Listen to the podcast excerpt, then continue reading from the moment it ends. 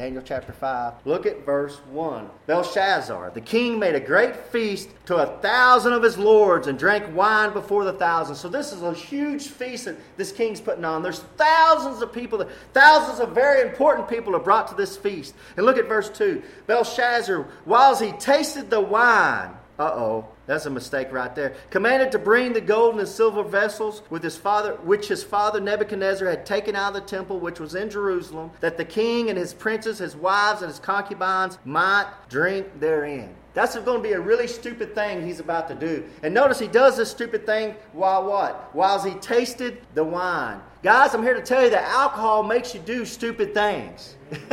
it makes you do really stupid things. I don't know how many times I was sitting in my break room and I'm sitting in the break room and they'll be talking about, like the last thing I can remember specifically, some guy around July 4th, he put a, either a bottle rocket or some kind of rocket thing up on top of his head and tried to light it off and it killed him. It killed him. Well, you know, obviously, I don't know if it blew up on his head or whatever, the poor, the poor guy died. And there's guys at the table, don't go to church, don't have anything to do with God, drink all weekend long. You know what they said? I guarantee you there was alcohol involved. yeah, yeah, I bet you there was. Because nine times out of ten, when you read your newspaper or you pick up the, or you look something on TV and there's something stupid happened, somebody did something stupid, or it's a crime, be it murder or rape, there's alcohol involved. Nine times out of ten. That's a big elephant in the room nobody wants to talk about. So listen to this person that goes and he tries to talk to teenagers about alcohol in the high schools. And he goes into the high schools. You know what he said? He said, When I go into these high schools and I teach about the dangers of alcohol and drinking beer, and I tell them that beer kills brain cells, he said, That doesn't affect them one bit. Yeah. He said, You know how I get to them? When I tell them it's going to make them fat. He said, That reaches them. We're so vain. That he, that's what he says. I can tell them about all the dangers. I can show them videos. But when I tell them that drinking a beer is going to make you fat, that'll affect some of those kids where they won't drink. Verse 3 Then they brought the golden vessels that were taken out of the temple of the house of God, which was at Jerusalem, and the king and his princes, his wives, and his concubines drank in them. Uh oh. They drank wine and praised the gods of gold and, and of silver and of brass, of iron, of wood, and of stone. His grandfather Nebuchadnezzar, when he destroyed the temple and he took all the vessels out and he brought them back to Babylon. When he brought back Daniel, Shadrach, Meshach, and Abednego and the other people, some of the other Jews, when he brought them back, he brought all these vessels back they were using in the temple. Well, he says, I, he says, bring those vessels out. I'm going to drink wine to my gods in those vessels. Stupid, stupid, stupid. And he did this while he was getting drunk. Well, he's about to get sobered up. Verse 5. In the same hour came forth the fingers of a man's hand and wrote over against the candlestick upon the plaster of the wall of the king's palace. And the king saw the part of the hand that wrote. They're all partying. There's thousands of people in this feast, and everything's going great. And it says that you see the hand, and it appeared, it said, appeared over against the candlestick. So God did this, wanting everybody to see it. This wasn't done in a corner, this wasn't done in some kind of secret room. This was done so everybody could see it by the candlestick. A hand appeared and started writing on the wall. Don't you know there were some women in there that started screaming? And there's some people in there that started swallowing really hard. I'm telling you, some people started sobering up when they seen the handwriting on the wall. The handwriting on the wall. Let's see what happens with the king. Then the king's countenance was changed, and his thoughts troubled him, so that the joints of his loins were loosed, and his knees smote one against another. I love this old Bible we preach out. I love the Word of God. It says that this old king that has power to kill, this old king that can tell somebody, you're going to die, and he can kill him. He sees the handwriting on the wall. He sees the hand on the wall writing, and his knees literally started smoking together. See, I, get, I grew up watching a lot of Bugs Bunny cartoons, so I got this visual in my mind. Real easy. Scared him out of his mind to see the hand. See, guys, if y'all look up here, it's just a hand. Nobody screamed out. Nobody's knees started shaking. It's just a hand. What's so scary about a hand? What's so scary about some words up on a wall? Think about that. What's so scary about that? What's so scary about somebody just standing here? Will you put that same person just standing here and put them behind a door, and you walk through that door? Nine times out of ten, you're going to get some reaction out of that, aren't you? What are you doing just standing there? I'm just standing here. Try that sometimes. Try it on your wife. See if you get your supper that night. Haven't you had people scare you like that? Amen. Man, make you jump about, you jump out of your socks. What's so scary about somebody just standing there behind the door? What's so scary about some hand, just some hand writing on the wall? There's nothing scary about this. Just words. It's just words. It's the context and the situation. He that believeth not the Son shall not see life, but the wrath of God abideth on him. Those are just words. The wrath of God abideth on him. Those are just words, amen. And those words have been said all through the ages.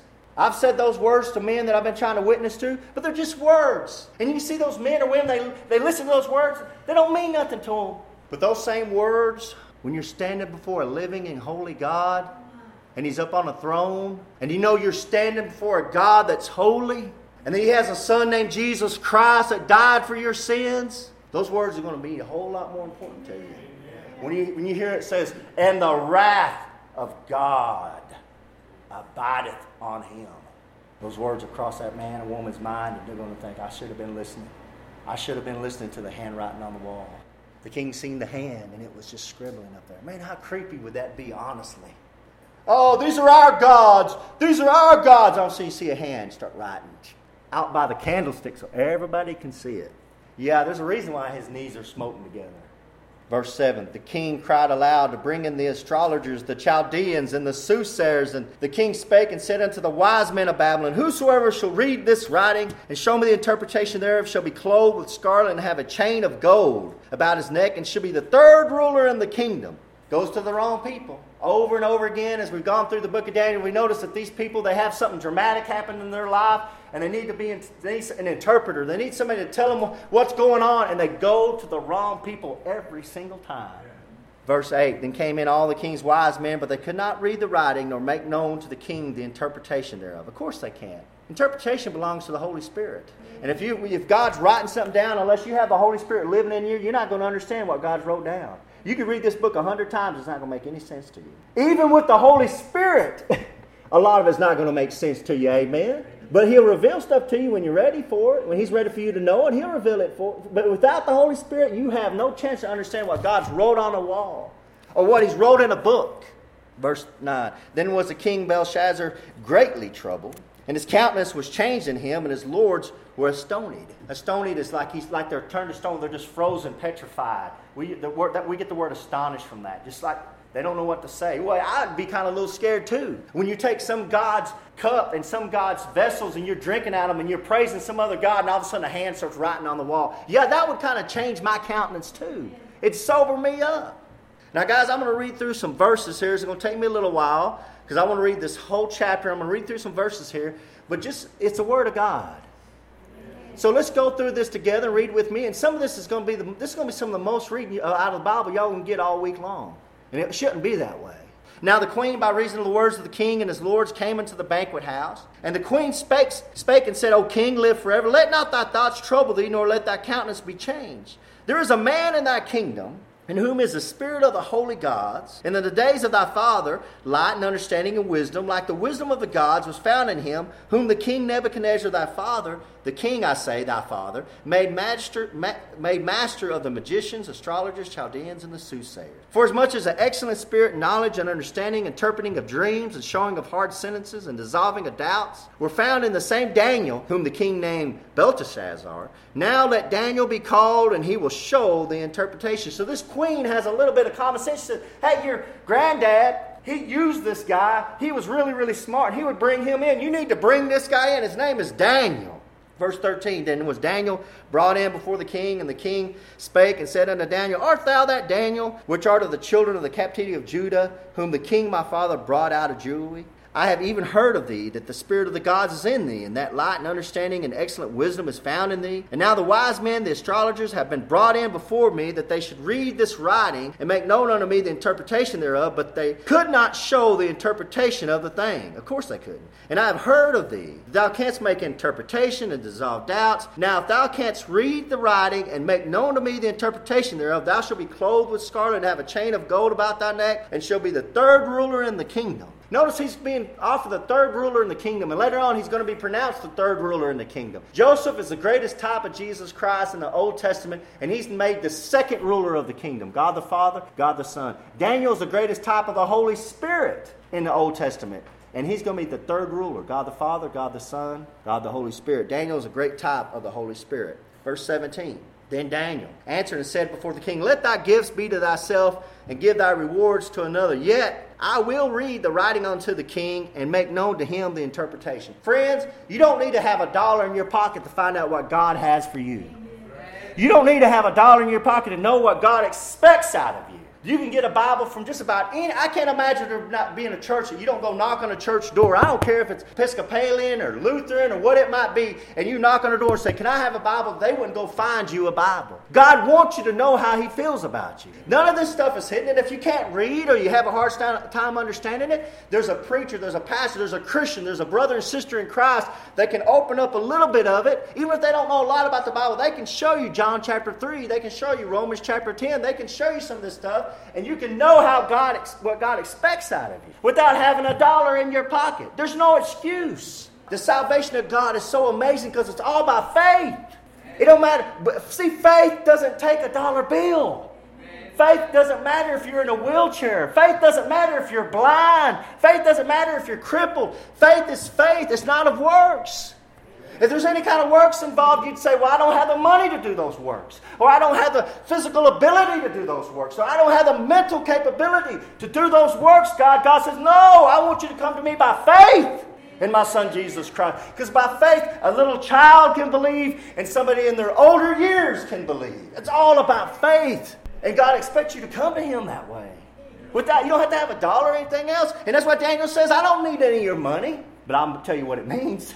Verse 18 O thou king, the most high God gave Nebuchadnezzar thy father a kingdom and majesty and glory and honor. And he did do that. Verse 19 And for the majesty that he gave him, all people, nations, and languages trembled and feared before him, whom he would slew, and whom he would keep alive. He kept alive, and whom, and whom he would set up, and whom he would he put down. But when his heart was lifted up and his mind hardened in his pride, in pride he was deposed from his kingly throne, and they took his glory from him. And he was driven from the sons of men, and his heart was made like the beast, and his dwelling was with the wild asses. They fed him with grass like oxen, and his body was wet with the dew of heaven, till he knew that the Most High God ruled in the kingdom of men, and that he appointed it over it whomsoever he will. That's a story that I preached some Sundays back about Nebuchadnezzar and he had that lycanthropy disease where he thought he was an animal and God touched his mind and he went crazy. That's what Daniel's reminding Belshazzar.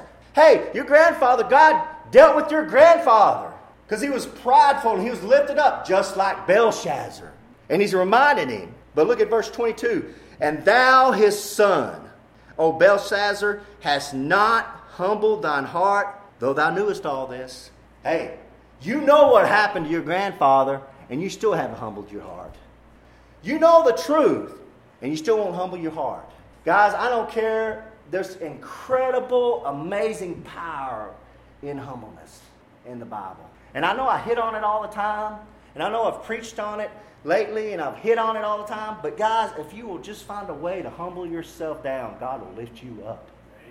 I've seen it over and over and over again in the Old Testament. Ahab, the worst king God ever had in Israel, the worst king Ahab. It just took him humbling down, and God says, See how he's humbled down? I'm not going to do what I was going to do to him now. Just by humbling yourself down.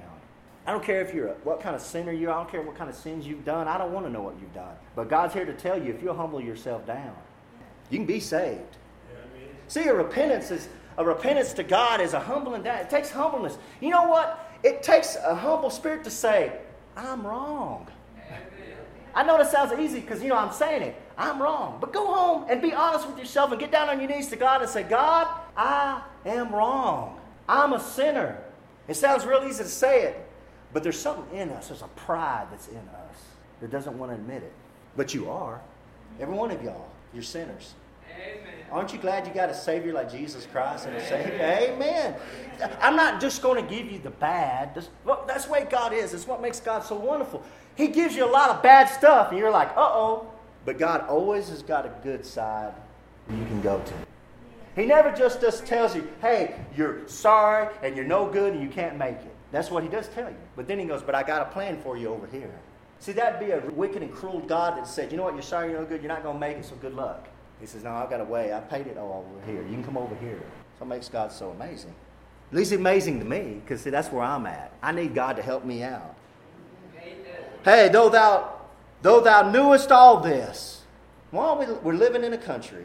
Their mom has told them, their dad has told them, their granddad, their grandma's told them, preachers have told them, their friends have told them. Sometimes I hear it on the radio, sometimes I hear it on TV. Very little of it, but sometimes they will. That Jesus Christ is God's way for salvation. They got the truth. In America, America doesn't want the truth. It's like Jack Nicholson said in that movie. He's on trial and they're saying they want the truth, and he said, You can't handle the truth. That's what Americans are. They can't handle the truth. It's obvious to me. And just the last month, I'm looking at America, I'm like, we're full of a but we're, we're living in an ostrich society that puts their head in the sand and thinks it's all going to go away. And it's not. If you go on the internet and you type in Planned Parenthood and pull up some of the videos I have of Planned Parenthood where they're showing them laughing and joking about cutting up little babies and selling their livers that they've aborted and selling this to this place and selling that to that, cutting up little babies that they've aborted and they're laughing about it and trying to talk about how they're going to make money off of that. These people should be in jail. Where are our leaders in this? Where's the outcry? America sees that on TV and they, and they turn the channel and they turn to a sporting event and they'll be up there singing, God bless America. And people will be standing up there just smiling. And I got a question for every one of them. Why should God bless America? Could you tell me a reason? I'm having a hard time finding one. I, I really am. I think this is what this is what I'd make them do. This is kind of law I'd pass. I'd say, okay, you're going to have an abortion. You think you're going to have an abortion? Okay, that's fine. You come in here and you're going to have that abortion, but what we're going to make you do is you got to stay and you got to see what they're going to do with your little baby. You're going to stay right there on that table and you're going to watch them cut up your little baby they just aborted, and they're going to tell you that they're going to send that for $1,000, and that's going to be $3,000. You can't handle the truth. We're living in an ostrich society. We're living in a wicked society. The handwriting's on the wall. Thou knewest this. Daniel says, You knew all this. You know what happens to societies and to governments and to kingdoms and to nations that forsake God. The Bible tells us what. We can look through history and see what happens. God tells us He's going to turn all those nations into hell. And we're living in that nation. You know, I turn on the TV and they're talking about this Ashley Madison. All these men are going on this website and they're trying to cheat on their wives. And that's what the whole website's for, just to cheat on your wife. That's what it's all about. And I was at a, a, local convenience store and I overheard these people talking, and I don't know if this is true or not. Maybe it is, maybe it's not. They said there was over a thousand accounts just out of Brownwood. A thousand. There's only 20,000 people in Brownwood. You tell me one in 20 are on that website trying to cheat on their wife? And the hackers got a hold of it and they spread all this stuff about, and all these pe- people are getting divorced, and all this stuff's happening. There's lawsuits and everything. When is anybody going to stop and say, What's the truth of this? What? What's the truth of why there's so many men trying to cheat on their wives? What is the truth to that? Is it because we have a society that does everything it can to sell sex? You sell toothpaste with sex. You sell cars with sex. You turn on every commercial's got sex in it. It's innuendo, sexual, everything's about sex in the society. And then we're surprised when our men are out trying to have sex everywhere. They can't handle the truth.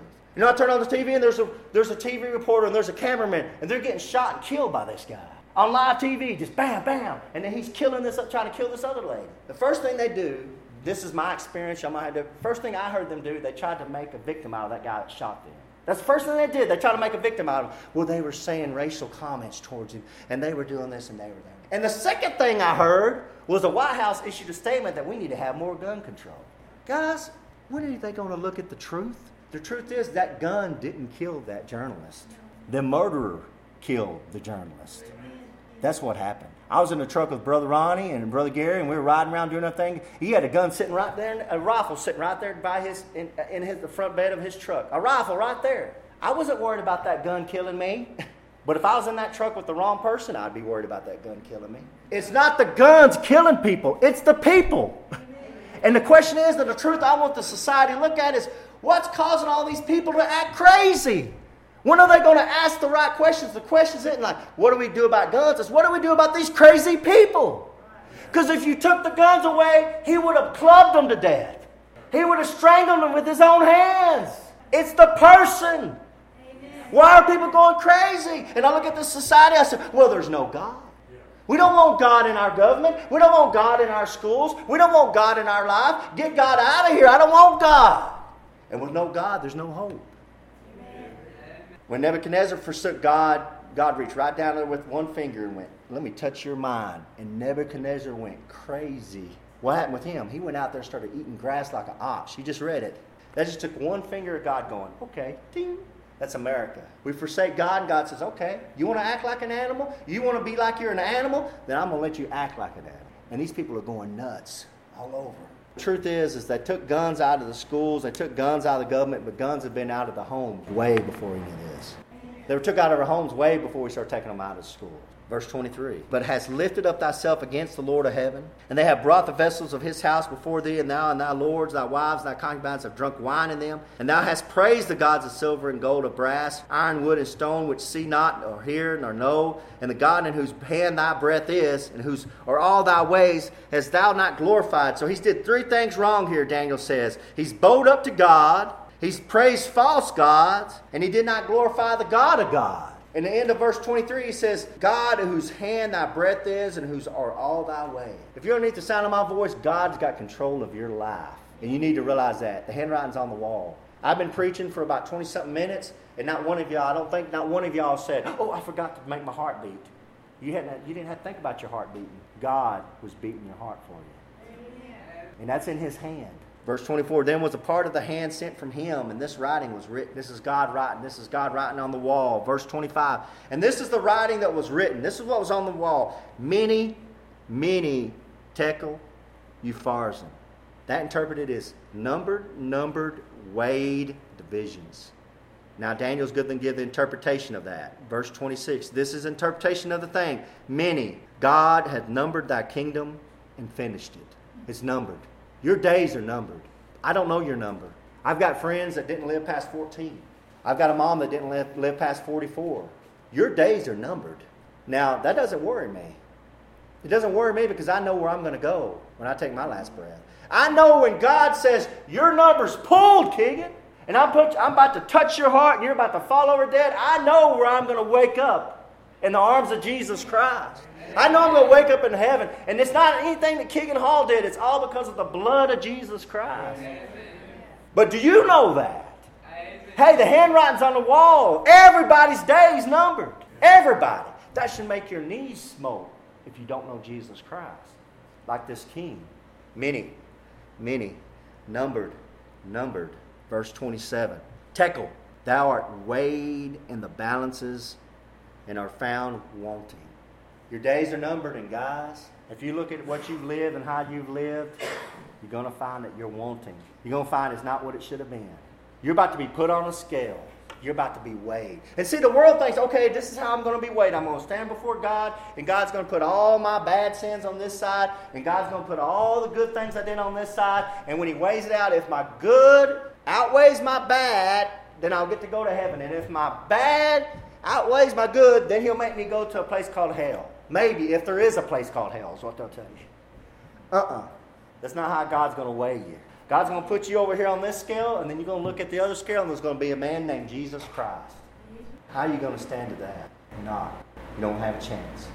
And you're going to look at that holy God, and you're going to look at this holy Son of His, and you're going to say, There's no comparison.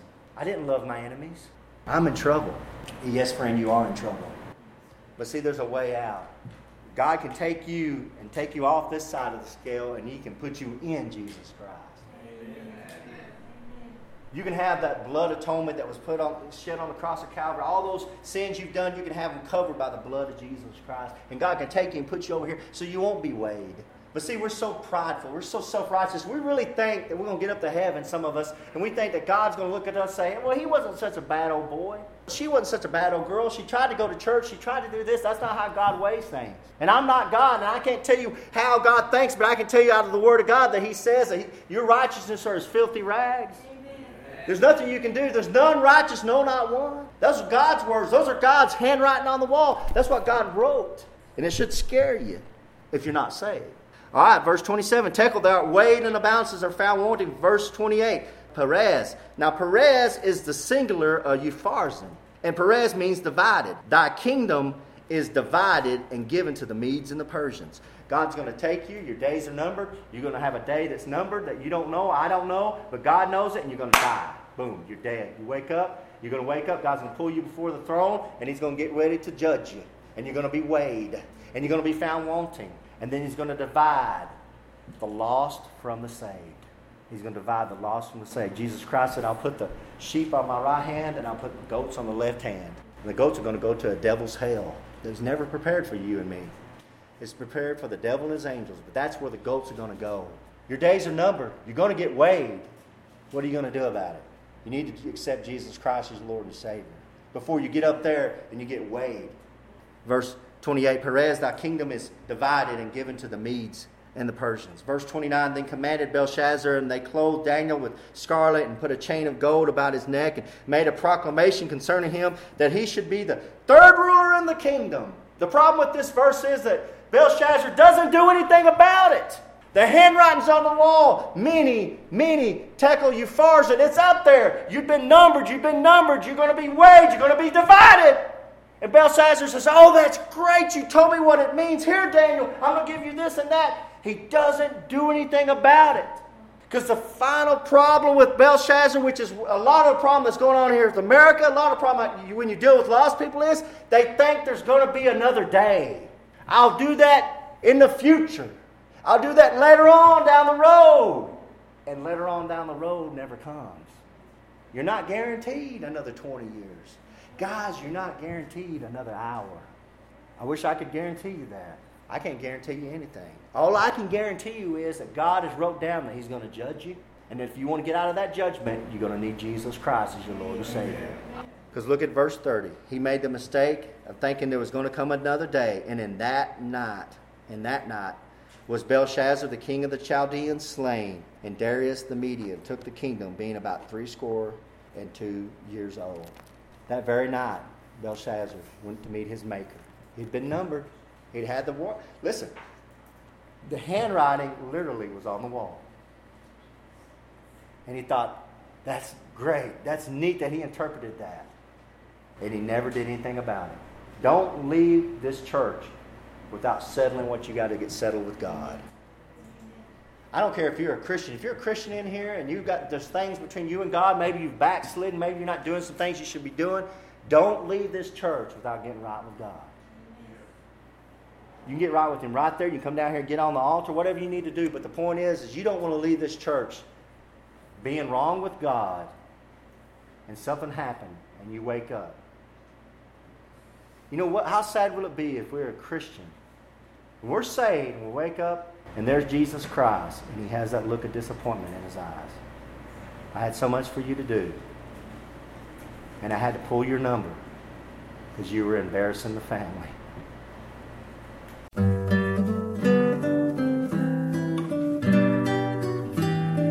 This is Pastor Keegan Hall at Indian Gap Baptist Church. I got a question for you. If you died tonight, do you know if you'd go to heaven?